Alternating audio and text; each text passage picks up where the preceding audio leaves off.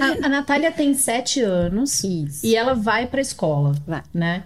É, a gente estava conversando aqui um pouquinho antes de, de começar a gravação que nós não tivemos na nossa época. Não sei você se você teve, mas é, não, não tinha, né? Não. Crianças com nenhuma diferença ali na sala de aula, né? Se, se tivesse, era porque não não estava diagnosticada. Se fosse diagnosticada, não, Não estaria, estaria, na é. sala de aula. E a Natália hoje frequenta uma escola. Queria que você contasse um pouquinho, assim, da, tanto da escola que ela frequenta, como das dificuldades que você percebe que ela tem ou não tem, né? Quais as potenciais dificuldades que uma criança com síndrome de Down pode encontrar indo para a escola? Sim. É, a Natália estuda no mesmo colégio que eu e o meu marido, Fernando, estudamos. A gente passou. Antigamente era primário, ginásio. Então a gente colocou ela na mesma escola por saber dos valores da escola. É uma escola é, católica, só que bem diferente do que era na nossa época hoje.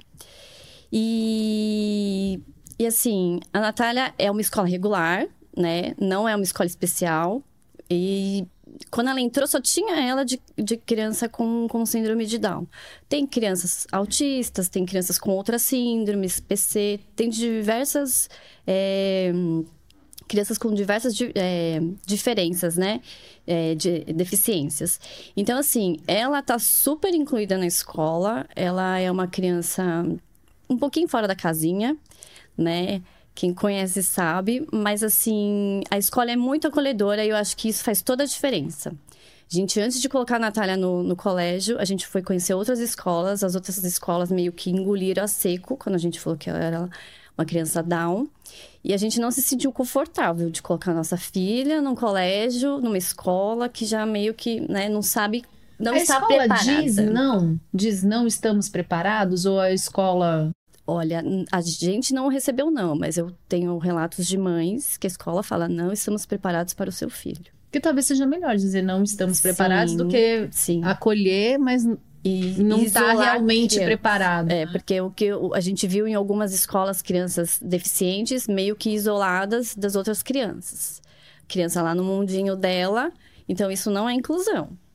Inclusão é você as- associar, né, é, interagir a criança na atividade de um modo que ela consiga estar na atividade com as outras crianças, não dar uma atividade para criança isolada e as outras crianças normais, atípicas, né, fazendo as, as atividades é, que a, a professora propõe. E o que, que você acha que tem de dificuldade para a Nath, né, para a Natália, ou para as outras crianças? Quais são as potenciais dificuldades ou os, os desafios ali que a escola precisa estar pronta para resolver? Olha, eu acho que para a Natália, a maior, a maior dificuldade, eu vou saber te responder mais para frente, porque agora ela vai entrar no, no segundo ano, ano que vem, ela tá no primeiro ano, então não tem prova. Então, assim, ela não é. Ela não é avaliada com nota, mas ela, ela vai, tem um desempenho super bom.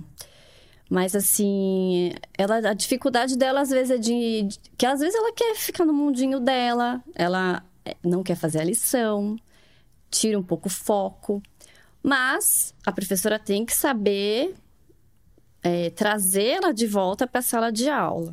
Então, assim, muitas vezes os professores não estão tão preparados para a criança e nem a criança para a escola. Mas se os professores é, têm uma base do que é a síndrome, do que, que a, criança precisa, eles vão aprendendo junto com a criança e a criança, teoricamente, acaba ensinando para o professor a conduzir como é melhor para cada criança, porque na síndrome de Down, cada criança tem a sua particularidade. Não é igual ao autismo, que são classificados por grau. Então, na síndrome de Down, tem criança que tem dificuldade de verbalização, tem criança que tem dificuldade para andar, tem criança que tem associado ao autismo. Então, não dá para classificar por grau. Então, eu acho que o educador tem que ir no que a criança é capaz de fazer e explorar o máximo possível.